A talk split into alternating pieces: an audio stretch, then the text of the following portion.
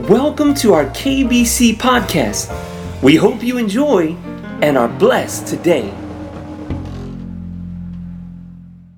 QT ということ。その中心は、えー聖書を通して生ける神に出会うことです。生ける神に出会うことです。神の性質を知り神はどのようなお方かを知る。良いお方です。良いお方です。だから私たちは、えーその良いお方を知って自分ではなくそのお方に目を向ける。一言言うと自分にこだわらない。自分の強さとか弱さとか成功とか失敗とか自分の過去とか自分の未来とか。というそういうことにこだわらない。当然人この人がどうあの人がどうとこだわらない。神様にこだわる。なぜか天と地を作られた私たちの主ですから。主イエス・キリストですから。主人ですからそのお方にこだわる。というのがしもべである私たちの姿です。QT の目的は今日語りかけてくださる神に出会う。ずっと皆さんはこの QT をリブライフからしていてその時その時本当に主が語ってくださる。そしてさあここに来なさい。と言ってくださっているのを経験します。その時に主と共に生きるということが実現していくわけです。そして QT の実際はまずすることを決める。これ決めないといつかと思ったらできません。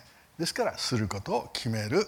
そのためには時間を決め場所を決めスマホを離すということです。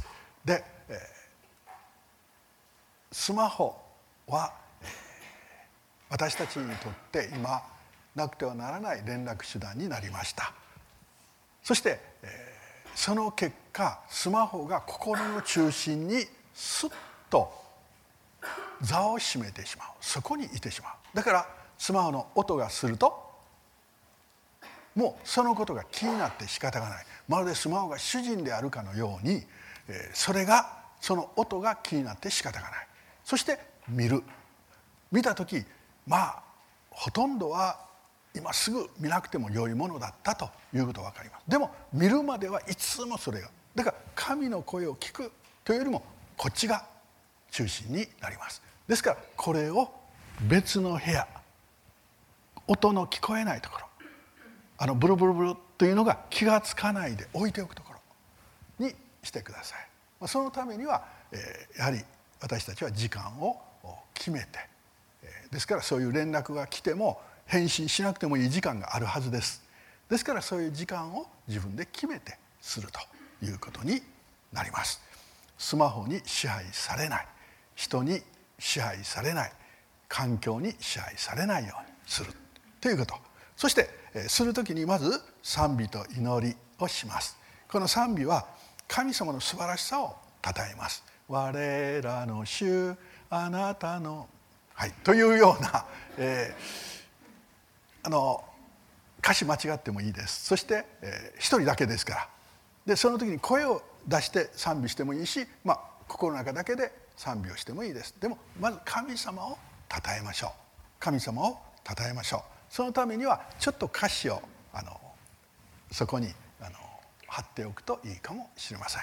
そして聖書箇所を読む、まあ、1回目、まあ、全体理解するためにそして2回目気づくということのためにそして3回目適用するでこの1回目2回目読んだ3回目の前ぐらいに次のページの解説説明を読んでくださるといいと思います。まあ、別に1回読んで解説読んでもいいです。でもまあ少なくとも大体3回ぐらい、えー、ちょっと目的を変えて読んでいく。まず初めは全体を知る。そして2番目は気づく。そして3本目は神の声を聞く。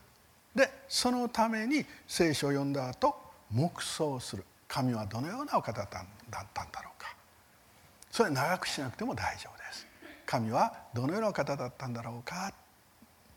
ということを黙想する。その時にあ神様は本当に忍耐してくださってるお方なんだ。許してくださるお方なんだ。許したいと願っておられるお方なんだ。共にいるということを喜んでくださるお方。天と地を作られたお方。歴史を導いておられる方。いろんなそこで発見があります。そしてそのお方の御心を知りそれに委ねる。神様の計画の中に入っていく。神様は私たちに将来を祝福する。そして今日祝福するって言っておられる。その計画の中に入る。ということ。そしてそれを書き記す、えー、書かないとすぐ忘れます。ですからそのテキストの横のところ空白のところでもいいです、えー、適用。主は私に何々と言われた。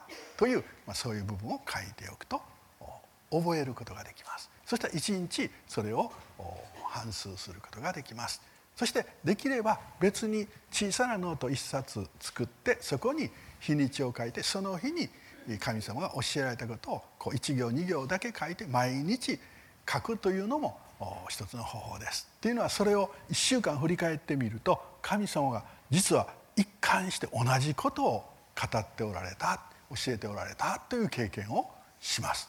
その時に神様との会話ができそして聞くということがもっとできるようになります。テキストに書くということもいいこと素晴らしいことです。また別のノートを作るということも良いと思います。そして祈り感謝の祈り。今日主が語ってくださったことを感謝。そして神様がどんなに素晴らしいお方かを知ることができたことを感謝して祈る。そして、まあ、その他の祈りをその時にしていけばよいと思います。でこれで大体15分ぐらい。長くても20分ぐらいでできます。でも時間のある時にはもう少し、えー、かけると良いと思います。そして、えー、高齢になって退職をするとあのすることがなくなることがあります。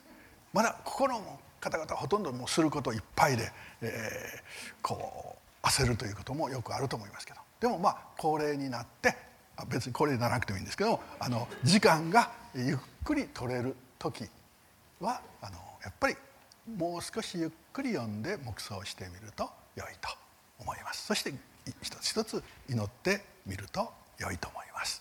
ある人が言ってたのは年を取るのがものすごい楽しみになってきた。こうあのもう仕事も辞めてもいろんなことも置いて自由にもう好きなだけ聖書を読めるこのリムライフに基づいてですね読める。そしてこうリムライフの隅々まで読んでいろんなことをこう知ることができる教えられるっていうのは本当にそういう時が来るのが楽しみで楽しみで仕方がない。ですからある方々はどうぞ2時間ぐらいそんな時間を使ってください。